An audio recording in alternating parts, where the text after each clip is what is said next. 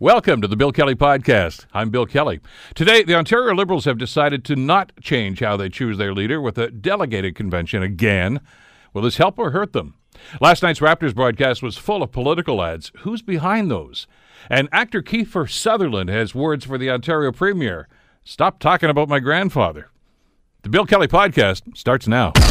Today on The Bill Kelly Show on 900 CHML. The Liberals announced earlier this week, that, uh, the Ontario Liberals, that is, uh, that they will be selecting a new leader in the springtime. But uh, unlike what most other political parties have been doing, uh, they're going to do this the old fashioned way. This is not going to be uh, the way that the Conservatives have elected their leaders or even the PCs have elected theirs. Uh, this, this is the old convention thing where delegates are going to be selected and uh, well, it's really something that has not been done effectively for quite some time, but they're hanging on to it. Uh, Richard Brennan's seen them all. Uh, he's a retired journalist, of course, of the Toronto Star, has covered Queen's Park and Parliament Hill, and has been uh, involved in the back rooms, the smoke-filled back rooms, and more than a few of these things over the years. He joins us on the Bill Kelly Show to talk about this. Hey, Badger, how you doing today? Good, Bill, how are you? Excellent, excellent. Uh, are you surprised by the the Liberals' uh, decision here to stick with the old-fashioned style? Well, I tell you, as a reporter, I applauded I know that uh, my former colleague Martin Cohn is uh, disparaging it, the idea that they're going ahead with a delegated convention. But I'll tell you, a one member, one vote convention is about as dull as dishwater. Uh, so you know what? I don't blame them if they. It generates. I know it's old fashioned, and it maybe not be the you know the most democratic thing in the world, but it generates enthusiasm among just not you know the party and among the public because they actually see you know the to and fro and the and you know the trading and the you know the horse trading and all that stuff. You see it right there. It it is by far a more interesting race. Again it might be not you know in terms of a, a democratic process you know allowing members the one member one vote. But I, I would take this over that that any day of the week it's the sense of drama, and we'll, we'll talk about that because we've seen some of that in, in evidence, of course, over the last little while. The last couple of uh, times we've seen this thing in place, whether it's a leadership convention or a, an election such as this. Uh, and, and it can be that way. But why then is everyone gravitating to this other, this the, the electronic way of doing things, where for all intents and purposes, you already know who the leader is going to be before they even have the convention? I, I th- well, it is it is a more democratic process right off the bat. I mean, people are directly have their say. Uh, you know, and and it, it's worked in some cases, and as uh, I think my colleague Martin Cohn points out, you know, it didn't work out so well to Doug Ford because he came from out of nowhere uh, to with with support from people that you know some would question whether they had had the right to vote or not. But you know, the point is he came from out of nowhere and uh, and beat Christine Elliott who was who got the most votes, but based on their process, he still won. So it, it, that that is that too is an odd process. I don't know if there is a perfect one to tell you the truth, but it a lot of parties do that now. They they go for the one member or, or a version of that one vote, and uh, and it works. But boy, is it dull uh, play woulda, coulda, shoulda. If the if the PCs had used this format, uh, the convention delegates, et cetera, et cetera, et cetera, that we're so used to watching, would Christine Elliott have won that? Oh, absolutely. Because, as you say, I mean, as I was as I was watching the coverage that that Saturday afternoon, um, it, the, the, hardest thing I thought for the reporters that were on site there was try to explain exactly what the voting process was because it wasn't just okay one vote one person. No, it was it that was, you had to get a percentage of this and but-ing, but-ing, and you had to wear brown socks. I don't know. There were all sorts of qualifiers on that thing. It was really bizarre. It really took on that flavor the uh, the, the U.S. Uh, model, and um, where you could you can win but you can still lose, which I just kind of so weird to me. But anyways, that's what it is. Yeah, I, I mean, you know, that's again the popular vote in the electoral yeah. college down in the states. Yeah, and we kind of look down our noses and say, "Boy, that's a kind of a silly system." But we're kind of adopting the same sort of thing here, aren't we? Well, the, and certainly with the Ford, uh, with the uh, uh, Ontario PCs, they certainly adopted a version thereof because she got more votes than Doug Ford did, but Doug Ford won. And we saw this with the uh, the federal conservative uh, party leadership too, because they went to this new style. Uh, and I know that well, I think the wet has 17 ballots, but I mean, you know, that's that's a bit of a misnomer because the ballots have already been cast. They just really have to go ba-ding, ba-ding, ba-ding. It's a computer exercise more than anything else. So, Bill, let me ask you this: What do you think of the race so far? You know, we're still early days. In March uh, 2020, they're going to have the the leadership uh, convention, but boy, to me, it doesn't. It's pretty slim picking so far. Well, here's here's how difficult things are for the Ontario Liberals right now. They did some internal polling, as you know, uh, last week, and uh, the the number one contender that they thought could lead the party out of there is John Tory. He's not a liberal, but that, that's who they seem to be leaning towards. Well, and not just you know, you get to the point of silly season. You know, I, I counted them up. There's 11 people so far that said they don't want it, Yeah. and there's what three that say they do. And then there's all kinds of names that have been cast forward as possible contenders, like uh, Sandra Pupatello. I can tell you right now, I know Sandra. She's not going to do it. Uh, Dwight Duncan, his name is being floated. He's not going to do it. And uh, and uh, Eric Hoskins, the former health minister, I'm almost convinced he won't run for it. And there's a whole list of people, you know, possible, which, which are always it's always fun to, you know, throw out names and see whether they're interested or not. But uh, I'll tell you, I it's they need they need uh, they need some new blood here, and I don't see anything on that uh, that list of uh, you know folks who've said that they have you know they're they're going to go for it that uh, and generates any excitement in me. I'll tell you. What about what ha- we saw happen? Well, for instance, in Alberta, and we've seen it happen in other provinces too, where federal members will step down to the provincial level and say, and take over a leadership. Now, I don't know if that's even going to happen, but uh, maybe there's some names that, that are out there that we don't even know about right now because they haven't made that announcement. Uh, you know, they may be sitting MPs for that matter. Well, I noticed that there is a, number of the uh, people who said that they're not interested that are, are Tory or I should say Liberal MPs on that list, and they've already said no, or they've they've declined already. Let's t- let's talk about the drama, and you you touched on that, and we, we don't have to go back too far to do that. I mean, even the uh, the, the, the one in, in I guess it was 2013 when Kathleen Wynne was elected as leader uh, at the old Maple Leaf Gardens. That's where the convention was, and uh, I don't know that uh, when that started that day that too many people gave Kathleen Wynne much of a chance of winning that thing. But boy, there was some horse trading that went on that afternoon. Oh, and uh, I don't think uh, I don't think that Sandra Pupatello, and she's never told me this, so I'm just speculating that uh, will ever forgive uh, Eric Hoskins and others who she Well, and Charles Sousa. and Charles Sousa, uh, and uh, she counted on for their support, and they uh, they turned tail and went to uh, to Kathleen Wynne.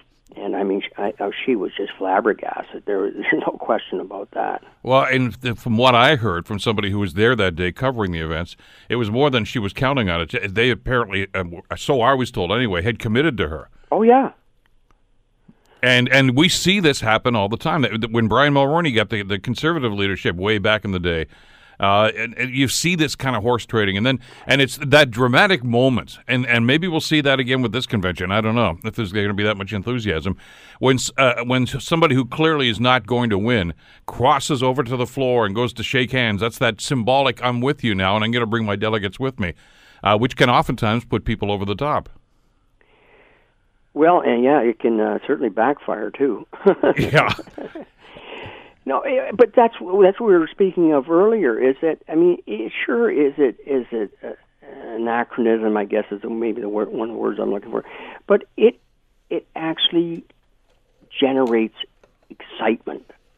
at Delegated convention, and if anybody needs to generate excitement right now, it's the liberals. Well, and uh, they they've done this in the past. I mean, uh, when Dalton McGuinty won the leadership way back when, that one went seven, eight ballots. That was almost into the middle of the night, wasn't it? That what was what ninety five? Yeah. Yeah. Uh, oh, in the middle, I covered it. Oh, middle of the night. I guess it was. It it went to oh, geez. I remember the Toronto Star was the only newspaper for its very final edition that got the results. And and so like everybody, it was so late. Nobody was able to tell its readers, except for the Star in its final edition, tell the readers who won that uh, that convention. And as you wrote about it, and others that covered that way into the night, uh, the, the question that people were asking sometime in, around midnight was Dalton who? Uh, because he wasn't even consideration. I know he was a leadership candidate, but he was way down the list. Oh yeah, I mean that was he came from he came from out of nowhere, uh, so to speak, and uh, and won. And it, I mean, it certainly set a lot of people back in their heels because they never expected that that he he would. How much manufactured enthusiasm does there have to be here? I, I, I mean, let's face it; it's going to be March when they pick this leader. the The next election is not going to be for another three years after that. But uh, and and they don't certainly have a presence, much of a presence anyway, at Queens Park right now because of the small number they have in caucus. And they're losing people. Yeah. So so where do they go from here? I mean, uh, as you mentioned, most of the so-called you know name candidates that we've talked about so far have no interest in this right now probably because they're looking down the road and saying boy this is this is going to be like rolling a boulder up a mountain. Well and this is what whoever takes on this job is has to be prepared and i mean i can't emphasize that enough to do the heavy lifting. You that person he or she will have to be prepared to meet anybody in a phone booth uh, who's interested in the Liberal Party or who's maybe not been interested before. If there's a if there's a church basement meeting, you better be there for it. That's the kind of groundwork that will uh, be necessary. You can't just swan in and think that you know because of the polls right now that you know show Ford down. You can't swan in and think that you you're going to win the day because you're not Doug Ford. Well, if you, anybody has that attitude, they're done.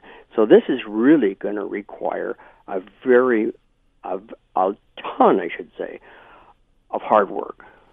But those stories have already started about the you know the demise of political parties. You know, when the Liberals uh, decimated the Conservatives in a federal election, you know, with Kim Campbell's uh, you know short time as prime minister, uh, they said that they predicted that was the, the end of the Conservative Party. Well, it wasn't. I mean, it, it was fractious, obviously, because out of that we got the Reform Party, the Alliance Party, and everything else, and they finally got back together again. Uh, but there's always time to regroup here, and instead of this talk about well, they're going to have to form a coalition with somebody else and have a, a, a brand new party. Uh, you can do this, it, but it's not easy, is it? Well, ask Mike Harris. He came from third party yeah. to premier. And it was just that hard slogging on the ground work and that's and that's what it'll take and that's what the, the person who gets the nod uh, you know next March had better be prepared to do it. Well, the other thing that they need to do, and you and I've talked about this in the past, is you have to define yourself and don't let the opposition define you. And Harris did that. Whether you like the common sense revolution or not, and as it turned out, most people didn't. Uh, but initially in '95, it sounded pretty appealing to them. And it, this was a guy with a plan. Yep. And and that you know you can just say here's what it is. And I mean I remember interviewing some of the candidates that were running that election, and and all they did was you know just they just you know, for the, just this page here, that's the policy on this. They were just citing all the sections from the Common Sense Revolution, but that's staying on message, and that's what Harris demanded of them, and it seemed to work for them. Uh, you know, if, if, any political party that wants to get elected has got to have a message and then stick to it instead of going all over the place. The Democrats found that out the hard way in the last election. Well, yeah, you don't, you know, don't give me, a, a, you know, a, a, a voluminous uh, I guess, idea of what you want or think you might want to do when somebody else is going to give me, you know, something that I can digest and in very in point form and say this is what we're prepared to do. And it, it worked for worked for Mike Harris, you know, it didn't work for McLeod at the time, the, the then liberal leader. It it is it's much like trying to form a, a, battle, and this is the battle is coming, and this is how we're going to approach it. And then we're going to have people come here, and we're going to have people down there, and we've got the central leadership, and they're telling us what to do. It really is much like that, and it is it is uh, again the tough work that gets you there. And the liberals have to have to understand it.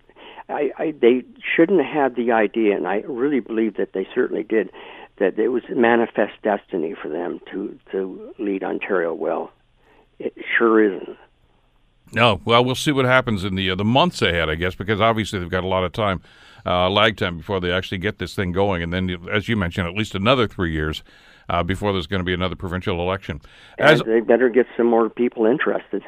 yeah, well, that's going to be interesting to see because all of a sudden it seems to be this is the B list now because the A list have all said no essentially. So it's uh, it's going to be rather interesting to see who takes a run at this. Richard, as always, thanks so much for the time today. Great talking with you. Thanks, Bill. Bye. That's uh, Richard Brennan, of course, retired journalist who covered so many of these conventions, leadership conventions here in Ontario over the years. You're listening to the Bill Kelly Show podcast on 900 CHML. Well, as uh, depressing as uh, Raptors' loss was last night, uh, was uh, even more frustrating was watching the telecast because uh, for those of you that didn't uh, get up every time there was a commercial break to go refill the chip bowl or get a beverage, uh, we were inundated with political ads, which is maybe not totally surprising because we know that there's going to be a federal election in October. Uh, and you figure, well, why now? Well, there's a couple of reasons for why they're doing it. First of all, they know there's going to be a huge TV audience for a playoff foot- basketball game like this. But it was the tone and character of the ads, I think, that, that has bothered an awful lot of people.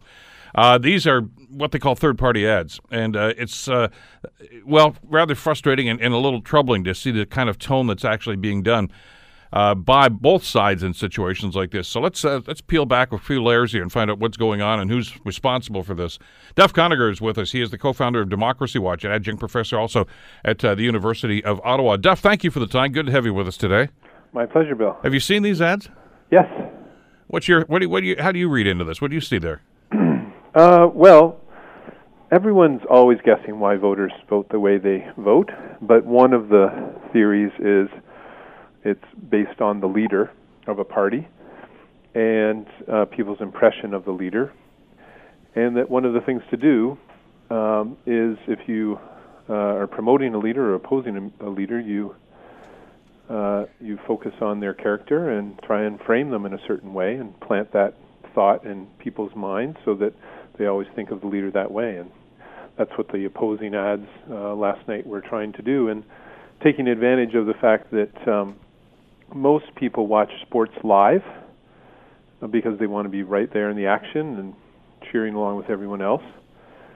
Lots of other shows are, are taped, PVR'd, uh, but lots of people watch sports live, so they don't skip through the ads because mm-hmm. they're watching it live. They haven't taped it before. So I think that's the reason for where the ads ran, knowing it was a big audience that was watching live and and wouldn't be as I normally do, watch everything taped and skip through the ads. So you know, so those are the two things going on. I think the, the one thing, the one commercial that jumped out at me, and it was obviously well. We'll talk about these third party guys in just a couple of minutes. But it was that that you, I'm sure you've seen it, Duff. It's the, the group of people sitting around a conference table, uh, uh and they're saying, "Well, it's been four years. Let's uh, evaluate Justin Trudeau." It's it's the exact copy of the commercial they ran four years ago. Uh, remember that one ended well. He has nice hair anyway. Yes. I, I figure is that all you guys can come up with after four years? Because uh, it didn't work last time. No, it didn't work last time, but um, people uh, may not have seen it last time, may not remember it, or may want to be they may want to be deliberately reminding people of what the liberals promised and did and didn't deliver. So I think that's uh, also part of it is to say, yeah, we're, we're still on the same theme because we told you uh, that he wasn't what the liberals were advertising, and uh, it's kind of a weird thing that the conservatives are using this tagline "not as advertised." In a lot of their ads um, when it's a fact an ad that they're doing. So does that mean their ad is not accurate as well? I find that kind of a, a curious tagline that they're using. Um, but yeah, they're all trying to frame each other, and especially Andrew Scheer. Uh, the groups opposing the Conservatives are trying to frame him because he isn't well known uh, to Canadians. And again, one of the theories is that if you can frame the the leader in voters' minds, then that leader will have a great difficulty uh, removing that first thought that people have when they think of that leader. That's almost an essential part of every campaign now, isn't it? To, to, to, try to define the other guy before they get to define themselves.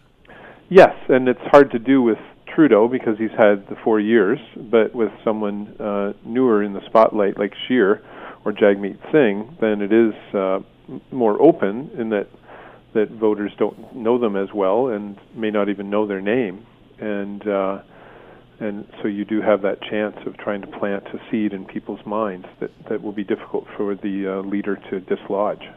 And uh, I want to let's talk about the rules uh, because there are rules about campaign uh, advertising, uh, but there's also some deadlines. I mean, the writ has not been dropped yet, so is is this the Wild West now, where anything goes by anybody, or are there yeah. still some restrictions? No, no restrictions now, and the restrictions are going to start on July 1st uh, when Parliament closes. And the reason for that is in British Columbia, restrictions were put in place for four months before the vote including a period when Parliament was open. And interest groups challenged those restrictions and said, well, lobbying is our right, and it's an ancient right, it goes back to the right to petition the king for something back in England, and uh, we're just lobbying with these ads, and you can't restrict lobbying. It, we understand that you might want to restrict election advertising, but this is not election advertising. This is just part of our regular lobbying. And so the federal government, when, when drafting this new law, uh, changing the federal elections law called Bill C 76, put in place uh, a restriction only starting after Parliament closed. So no one could argue that it was during a, a time of regular lobbying. And no one's challenged the law so far. The limits are so high in the first two months before the real election campaign begins. From July to August, interest groups can spend a million dollars and, and parties a million and a half dollars on advertising, and it's very unlikely that an interest group is going to spend in July and August a million dollars on ads, just because lots of people aren't watching uh, anything at that time. They're on vacation, and it's not the best time to be spending. They'll save their money uh, and spend it during the actual election campaign in the fall. And by the way, the conservatives have already started the, those those ads of uh, Andrew Scheer walking down the street and you know talking about you know just a middle age middle, you know middle income guy, all that sort of stuff. Those are those are conservative ads.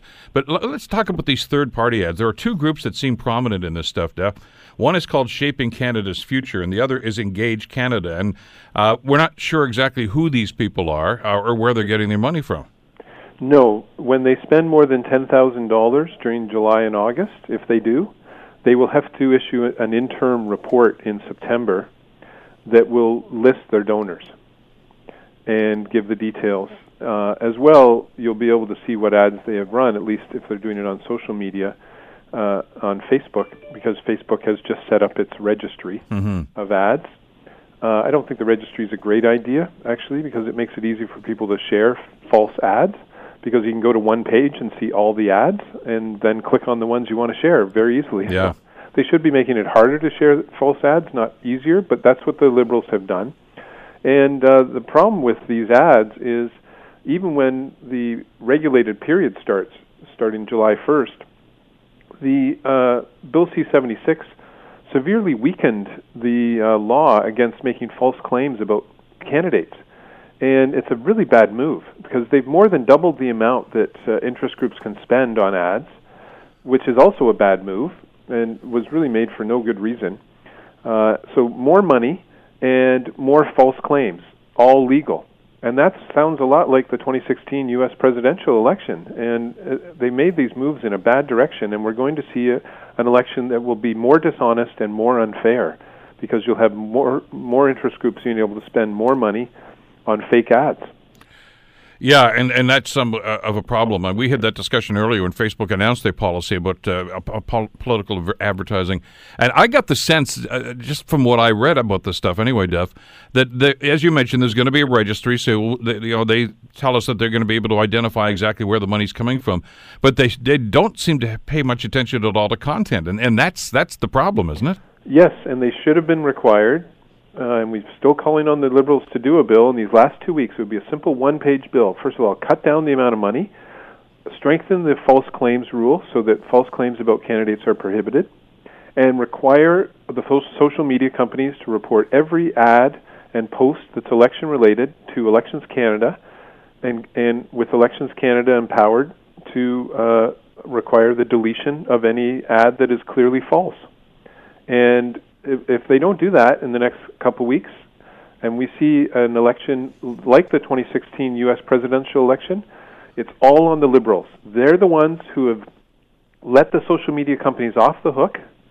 Uh, they've gone on for months and months saying they expect them to do the right thing instead of passing a law that would require them to do the right thing to stop secret, fake online election ads.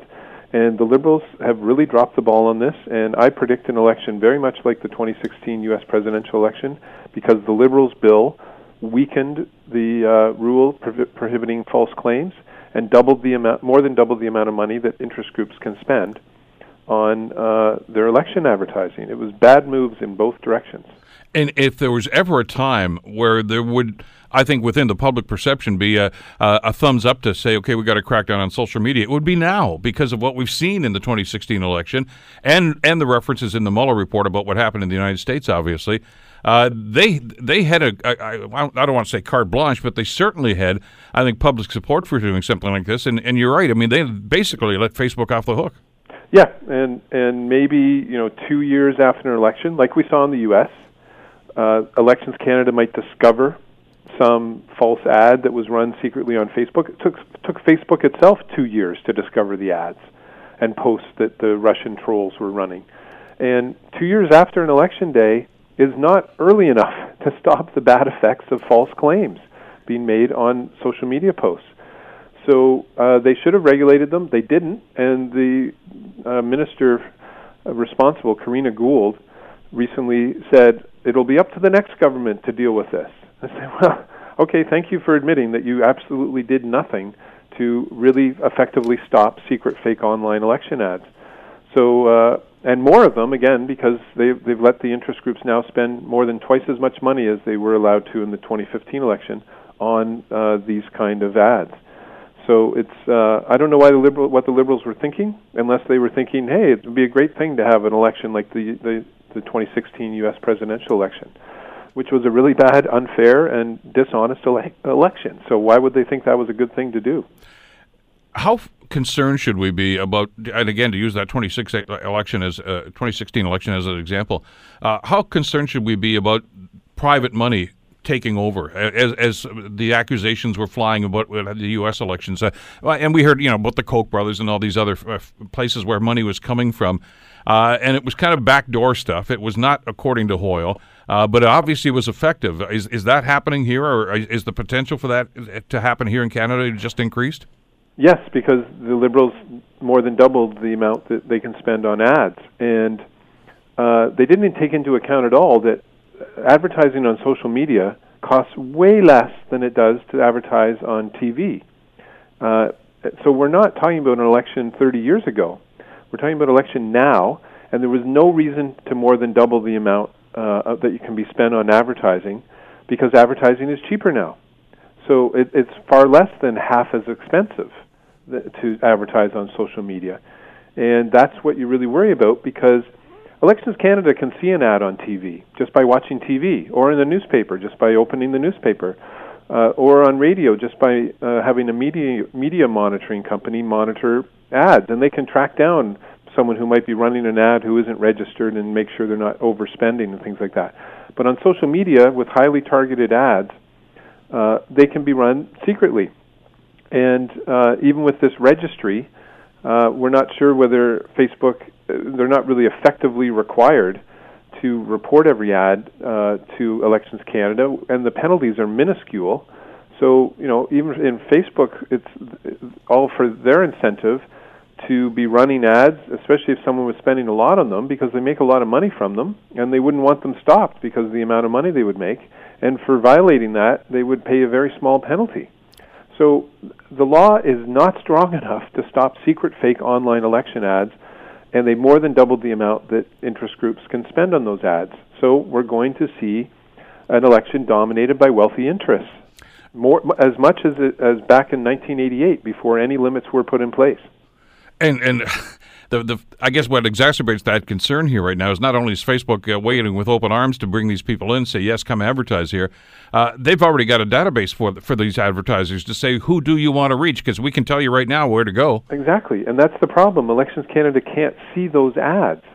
And so the law should have been changed, and still could be, if the Liberals actually wanted to stop this stuff. They could draft up a, a simple bill. It would just change. It would be it would be like ten lines long it would change four key rules in the election law and would be one or two pages long, and it could be passed by Parliament before they break.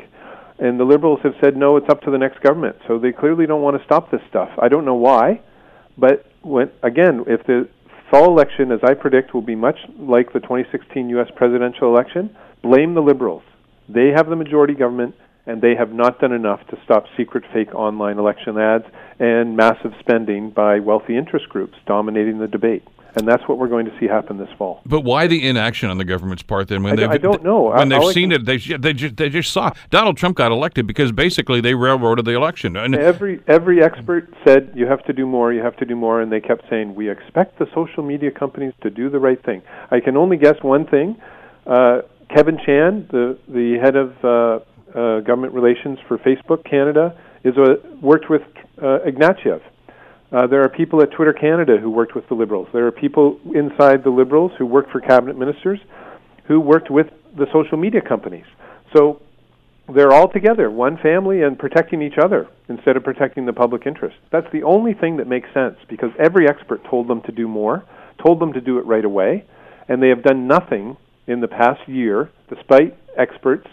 And you know, we had thousands of people on our letter writing campaign write the cabinet ministers and say, make these key changes and the liberals ignored everybody and have gone ahead and let the social media companies off the hook and made it easier, made it more legal to make false claims about candidates, and dub- more than doubled the amount that wealthy interest groups can spend on advertising. And they will spend it, and they'll make false claims about candidates because they'll they'll be pushing their agenda and one of the ways to push your agenda is is to uh, taint your opponent the the party or candidate you don't want to win uh, with something that is not true, but that goes viral and makes everybody think it is true. So you got to ask the liberals. I, there's no explanation other than that they have friends in the social media companies and also former social media lobbyists are in working for cabinet ministers with the liberals, and they decided to protect everybody, uh, but not protect the public interest. Well, and the public interest is what should be a paramount interest. For them right. to actually say, well, we'll just wait and, and, for the next government to do this, you don't know what the results of the election are going to be. I mean, if it's a broken system and we're going to say, basically, they're saying we're going to leave it broken and, and maybe we'll fix it later on, it may not be them that's in charge. No, exactly. And uh, it's, I mean, they just admitted failure when, when Karina Gould said this last week, the Minister for Democratic Institutions said, We're still expecting the social media companies to do the right thing and it will be left to the next government to uh, put in place laws if they don't. Why would you trust these people? Haven't you read the news over the last two years about Facebook? Privacy invasions, selling people's personal information to companies without notifying the Facebook users, uh, including to the, the company Cambridge Analytica that used that data to push false ads, and and not doing enough even though they knew they were they were uh, open to uh, trolls placing secret online ads, not doing enough to stop it. I mean, this is Facebook that we're talking about, not a company that should be trusted based on everything that's come out in the last two years. Uh, even from people from within Facebook who formerly worked there, it said it's a dangerous company, and yet the liberals trust are trusting it to do the right thing. Is it because Kevin Chan, a former uh, who worked for a former Liberal Party leader, is the head of lobbying there? Who knows? Uh, he's been investigated based on Democracy Watch's complaint for lobbying in secret and doing favors for for uh, liberal cabinet ministers, like he helped Bill Morneau a few years ago com- communicate the budget, something he does not do for Joe and Jane Average. So he did a special favor for the Minister of Finance. Is that why the Liberals are protecting Facebook instead of protecting the fairness and integrity of our election? I don't know. You have to ask Karina Gould. I hope you'll get her on. Uh, I would love to hear her explanation as to why the Liberals have done nothing effective to stop secret, fake online election ads that are going to undermine the integrity and fairness of the election in the fall. I mean, because it's fairly obvious to anybody who's, who's, who's checked into this. I mean, Facebook was not an innocent victim in, in, in this whole thing about the hacking. I mean, they were complicit in that. Yes, yes, they they opened up their uh, their uh, information and shared it with others uh, in violation of privacy laws. And the Liberals also haven't done anything to protect Canadians' privacy effectively. The Privacy Commissioner found Facebook guilty of violating the laws. Can he penalize Facebook? No, there's no penalty. So, I mean, again, the Liberals had a chance with this bill uh, to uh, protect Canadians' privacy, protect the integrity and fairness of our election, and have done neither, and just punted it to the next uh, party that's in power. And and we're going to have a very unfair election that will determine who the next party in power is. Duff Conacher from uh, Democracy Watch. Uh, obviously, we're going to follow up on this, and uh, we'll uh, see just exactly how the minister is going to respond to this. Thanks so much for this today, Duff. My pleasure. Take care. You're listening to the Bill Kelly Show podcast on 900 CHML. Well, uh, yesterday uh, it got personal, I guess, between Kiefer Sutherland and Ontario Premier Doug Ford, and actually the Deputy Premier Lisa MacLeod. and it all has to do with some ads that the, the PCs have been running uh, and uh, references that Lisa MacLeod had made, essentially uh, comparing uh, the track record of the Ford government uh, with former NDP leader Tommy Douglas, who, at, that, of course, was at one time, of course, the the premier of Saskatchewan. and he, I guess essentially saying that, look, at you know, we, we're doing the same thing with the compassion that Tommy Douglas showed, and we're balancing the budget, yada yada yada. Well, Kiefer Sutherland is Tommy Douglas's grandson. Yes, yeah. So you know, there's there's some bloodlines here, and obviously some passion here. So yesterday on Twitter, this is what Kiefer Sutherland tweeted to uh, Premier Ford. It's, Mr. Ford, your tweet has recently come to my attention, and I can only tell you that you are correct. My grandfather, Tommy Douglas, was fiscally responsible. In addition to balancing the budget of Saskatchewan, he also provided the province with paved roads, health care, and electricity. He did it all within four years. Contrary to your argument, it was never at the expense of social and human services to those in need. I personally find your comparison of your policies to his offensive. So I can only ask, as the grandson of this man, for you to stop posting his picture and using his name as part of your political agenda. After all, I knew Tommy Douglas, and you, sir, are no Tommy Douglas. P.S. You're lucky my mom is not active on Twitter. Uh, his mom, of course, is Shirley Douglas, also a famous actress uh, who was married to Donald Sutherland at one time. Anyway, uh, joining us uh, to talk about this is Christo Aivalis, social science professor and research council and postdoctoral fellow at University of Toronto. Uh, Christo, great to have you on the program. Thanks for the time today. Thanks for having me. This is a, a rather interesting uh, dynamic here uh, with uh, obviously a high profile personality in Kiefer Sutherland uh, and the Ford government, uh, which I guess is uh, taking, uh, shall we say, uh, political license with comparisons between he and, and Tommy Douglas. were you surprised that, that Sutherland would actually fire back like this?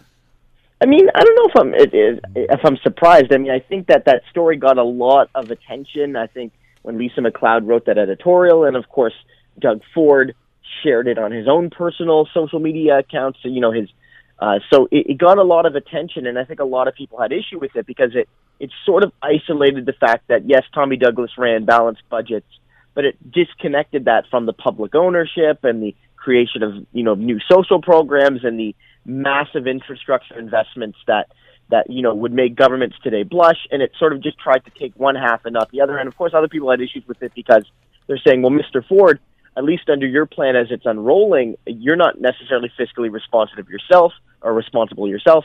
You know, deficits are expected to, to increase. You know, perhaps you should consider raising taxes like Tommy Douglas did. So I think that it was a matter of time before he was forced to say something if he wanted to to to challenge the narrative coming from the government. Well, because, by the way, just in my opinion anyway, I think Kiefer Sutherland is right. uh, you know, knowing the track record of Tommy Douglas and what he did, and you can agree or disagree. I mean, he had his, his political enemies just like every other person who's in elected office did, but the track record is there for itself. And and uh, the the attempt by the Ford government to draw this analogy to say that we're doing it just like Tommy Douglas did is is it's beyond a, a stretch, isn't it?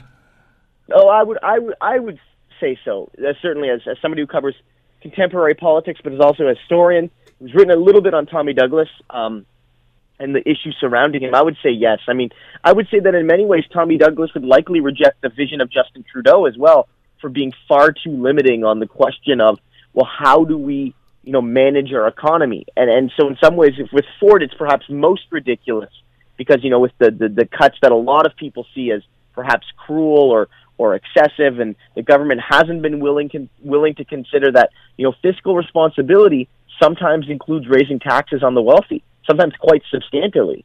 That if we want to have a balanced budget, then maybe we should consider a 10, 20, 30 percent hike uh, tax on the rich. That could get us to fiscal responsibility here in Ontario. Of course, as we know, Ontario has you know the lowest per capita spending of any province. Uh, Ontario doesn't have a deficit problem; it's a revenue problem. And they think Tommy Douglas would recognize that. And Tommy Douglas would also say, well, you know, the solution to Canada's you know infrastructure problem is not a private infrastructure bank. It's you know the the national ownership of construction and stuff within pub- public crown corporations uh, to do the work. So, in many ways, Tommy Douglas, you know, as the CBC did about 15 years ago, they they named him the greatest Canadian according to you know polls, uh, you know, a poll done by Canadians. Um, but a lot of people don't want to wrestle what his actual legacy is, which is really it's it's a socialist legacy. It's really an anti-capitalist legacy, and it was until the day he died. Yeah, I, I, I remember that poll. That was done over a yeah. number of weeks by CBC, and it was a yeah. phone-in poll. And by the way, you know you could vote as many times as you wanted. Uh, so yeah. obviously, a lot of people just thought, you know, okay, a lot of folks in the NDP party were on speed dial, and they just got this thing done, and that's fine. And and if the basis for, for voting for Tommy Douglas in those days was because he is acknowledged to be the father of of Medicare uh, in this country although he didn't inv- invent it, but he just brought it into this country. Uh, that's fine. But you're right. There's uh, as as there is with most other politicians, uh, there was a dark side to Tommy Douglas. He was uh, pretty much under constant surveillance by the RCMP because they were concerned about Marxist-Leninist policies and, and inclinations and ties, and uh, that was never disproven, nor has it been proven. But it's it's there, isn't it? Yeah, no, certainly. The, from from my research, there there's very little credibility to say that Tommy Douglas had any connections to Marxism or Leninism. Um, he was a rather anti-communist, um, but the RCMP spied on him, like they spied on most uh, NDP uh, figures, most senior NDP figures, because at the end of the day, the RCMP represented and, and protected the status quo, mm-hmm. and the NDP was a challenge to the status quo. It's the same thing about how the strikers in Winnipeg, 1919, you are remembering that strike a hundred years later. The vast, vast, vast majority of them uh, did not believe in armed revolution and just thought that we would change Canadian society by the ballot you know, we would use the British parliamentary system and, and, and reform society in a, a major way. But that was a threat to the Canadian order. So it's been a big controversy amongst historians to try to get access to exactly what the RCMP was spying on. We know they were spying on Tommy Douglas, but a lot of the files have been redacted. And, and I think the, the reason why is that they'd realized that they'd be probably be spying on a duly elected premier of this country because he was a democratic socialist and he wasn't a you know, a liberal capitalist like like you would see in the liberal and conservative premiers. But as that party started to rise and, and the formation of the new Democratic Party with Tommy Douglas as their first leader, uh, was there a feeling at that time from, from the research you've done, Christo, that well, you know, that's that that that's a hotbed for, for radicalism. I mean, because it's different. Because in, in those days, I mean, with the the two existing political parties back in those days, conservatives and the liberals, for all intents and purposes, there were very little to choose between the two of them. They were both probably right of center parties, uh, slightly right of center. The conservatives maybe a little more so, but uh, but there wasn't a whole lot of difference. There wasn't the polarization that we saw now. Then along came the new Democratic Party that were way over on the left hand of the spectrum. So uh, I guess in some people's minds that would raise suspicions. No, I mean that was that was one of the narratives. I mean you're right yeah. in noting that until you know even into the 1970s, you know Stanfield's um, conservatives were, were generally fairly middle of the road, you know, mm-hmm. uh, the, you know, and, and, and I would say that it was the 1980s that caused the, you know, the rise of neoconservatism, but also the rise of neoliberalism. And you saw, you know, the, the Chrétien liberals take a hard right turn in some ways as well, at least on economic issues. Yeah. So that's where we entered a conservative time. But, you know, the NDP, I think you're right, offered a different vision for Canada. And it still does. It still does offer a different vision for Canada. But it's, it was it was a vision that represented a significant portion of the electorate. Um, you know, in many cases, about twenty percent of the electorate. It's not it's not a the kind of thing that forms government, but it is the kind of thing that represents about a fifth of Canadians.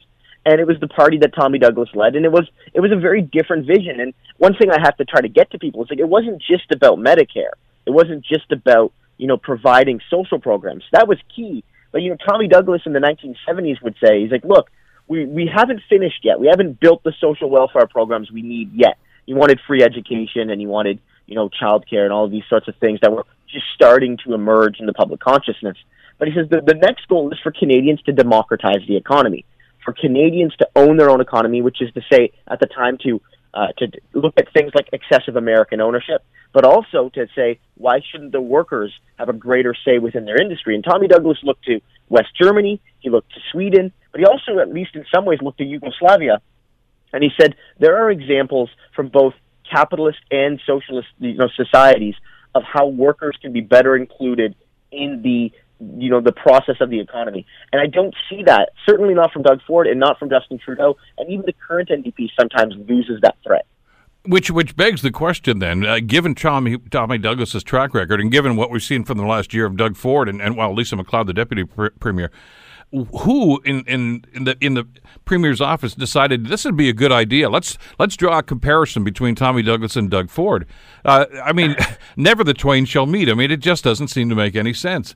And, and which which by the way is is what I'm supposing is uh, motivated the uh, analogy that uh, Kiefer Sutherland made. Uh, like I, I, knew Tommy Douglas, sir, and you are no Tommy Douglas. That's a reference to the, of course, the now famous quote from uh, Lloyd Bentsen who, in the vice presidential debate years ago against Dan Quayle because Dan Quayle, again, for some question questionable activity that we just can't seem to understand, tried to compare himself to JFK. And Lloyd Bentsen said, "I knew JFK, and sir, you know JFK." So it's it's a play on words, obviously, but it seems uh, pretty apt, doesn't it? Yeah, I I would I would certainly say so. I mean, it, it seems like it was an odd thing. I think one of the reasons is that Tommy Douglas's legacy is a pretty rock solid one. I mean, um, when you become the quote unquote greatest Canadian, and again, of course, that poll was not scientific. We, not not for Tommy, but not for any of the top ten no. uh, who ended up in the list. You know, but the reality is that that that carries a certain cachet. You know, father of Medicare. These are mythologies. They're not fully true in any cases. Everything's much more complicated than that. But Tommy Douglas has this legacy that I think, to a certain degree, transcends parties. And so, because of that, everyone wants a piece of the legacy. It's you know, it's it's it's important in that way. So I thought they could say that, oh, we're not actually being cruel with our cuts. We're being compassionate because, like Tommy Douglas, we realize that you know having a balanced budget was important. But the motivations are completely different because with Ford, again, there is no there is no desire to practice fiscal responsibility through tax increases. There is no Doug Ford going to the wealthiest people in Ontario, the people who bankrolled his election, and saying, look, you're going to have to pay an extra 10% uh, a year in taxes for the next five or six years. Maybe we'll figure things out then. That's what we need to do to pull together as a province. Doug Ford would never do that. And further to that, Tommy Douglas's motivation in, in, in not running deficits was to not have socialist governments be indebted to capitalist banks. It was an act of class politics. Whereas with liberal and conservative governments, especially, I think they almost they know that the, the deficit game, whether or not they, they, they support it, they know that it constrains future governments, perhaps left leaning governments, from actually making the changes they need. And it's one of the reasons why the biggest Stephen, the biggest decision Stephen Harper ever made, which doesn't get talked about, was his two percent cut to the GST, which has starved the government, the federal government, of revenue ever since, and will be very hard to reverse because people will not like a two percent tax increase on their on their sales tax going forward. Is is it an attempt by the Ford government really then to try, to erase uh, some of the, the pushback that they've received over the last year? Uh, and, and, again, which is you know just even more wondrous why they'd use Tommy uh, Douglas as, as an example, uh, because as Tommy Douglas did what he did in Saskatchewan, uh, there wasn't any concern about you know families dealing with autism, uh, you know wondering where their funding was going to come from or school cutbacks, and there's been a real pushback, and it, it, seems as if what Ford is and Lisa MacLeod tried to do here by by trying to draw that line between Ford and Tommy Douglas is to say no, no, this is smooth. There's nothing going on here. Everything's fine. Everybody likes what we're doing, which is really not not the case at all. No, no, certainly not. As we've seen with with the poll, Doug Ford, you know, wasn't particularly popular when he entered the premier's office. But as we've seen, uh, we and we've talked about it on this show, Doug Ford, according to some of the recent polling, is already more unpopular than Kathleen Wynne was. Kathleen Wynne was very unpopular, you know, when she when she exited the premier's office. Mm-hmm. And so, in some ways, I think this is due to the fact that you know he sort of won an election uh, you know, a majority government, but with less than, you know, about, about 40% of the vote. That means 60% of the people didn't vote for him. But it's also the fact that I think a lot of people saw the rhetoric of the campaign, which was fairly moderate. You know, I'm not going to cut anyone's jobs. I'm not going to, I'm only going to find efficiency cuts. I'm not going to make, you know, ideological cuts like maybe some people felt Tim Hudak would have done or like Mike Harris did. And, and like, that's what it's going to be. It's going to be a, a, a, a, a purely pragmatic government. And I think once they've come into power, they've made some decisions that that were either not uh, not telegraphed in their mandate, and in some cases are in direct opposition to what they said during the campaign. And I think a lot of people are angry. And I think that they are trying to find some way of justifying the decisions. But with this, it seems like they really walked into a, a bear trap here because it's it's given a lot of ammo to the NDP, the official opposition. Of course, does have that connection to Tommy Douglas, and a lot of people, I think, it just doesn't pass the smell test. And Lisa MacLeod yesterday tried to tweet back to Kiefer Sutherland saying it's easier to be a politician or easier to play a politician on TV than it is to be one. But of course, that, that tweet got, got even more harangued than her original Tommy Douglas article. So it's it's not going well for them on this issue. I, I can't imagine what they were thinking. Neither can I. Neither can anybody else, I guess. Uh, Christo, always a pleasure. Thanks for this today. Thanks for having me. Christo Aivalis, of course, from University of Toronto. The Bill Kelly Show, weekdays from 9 to noon on 900 CHML. The Bill Kelly Podcast is available on Apple Podcast, Google Podcast, or wherever you get your podcasts from. You can also listen to The Bill Kelly Show weekdays from 9 till noon on 900 CHML. I'm Bill Kelly. Thanks again for listening. And don't forget to subscribe to the podcast. It's free, so you never miss an episode. And make sure that you rate and review.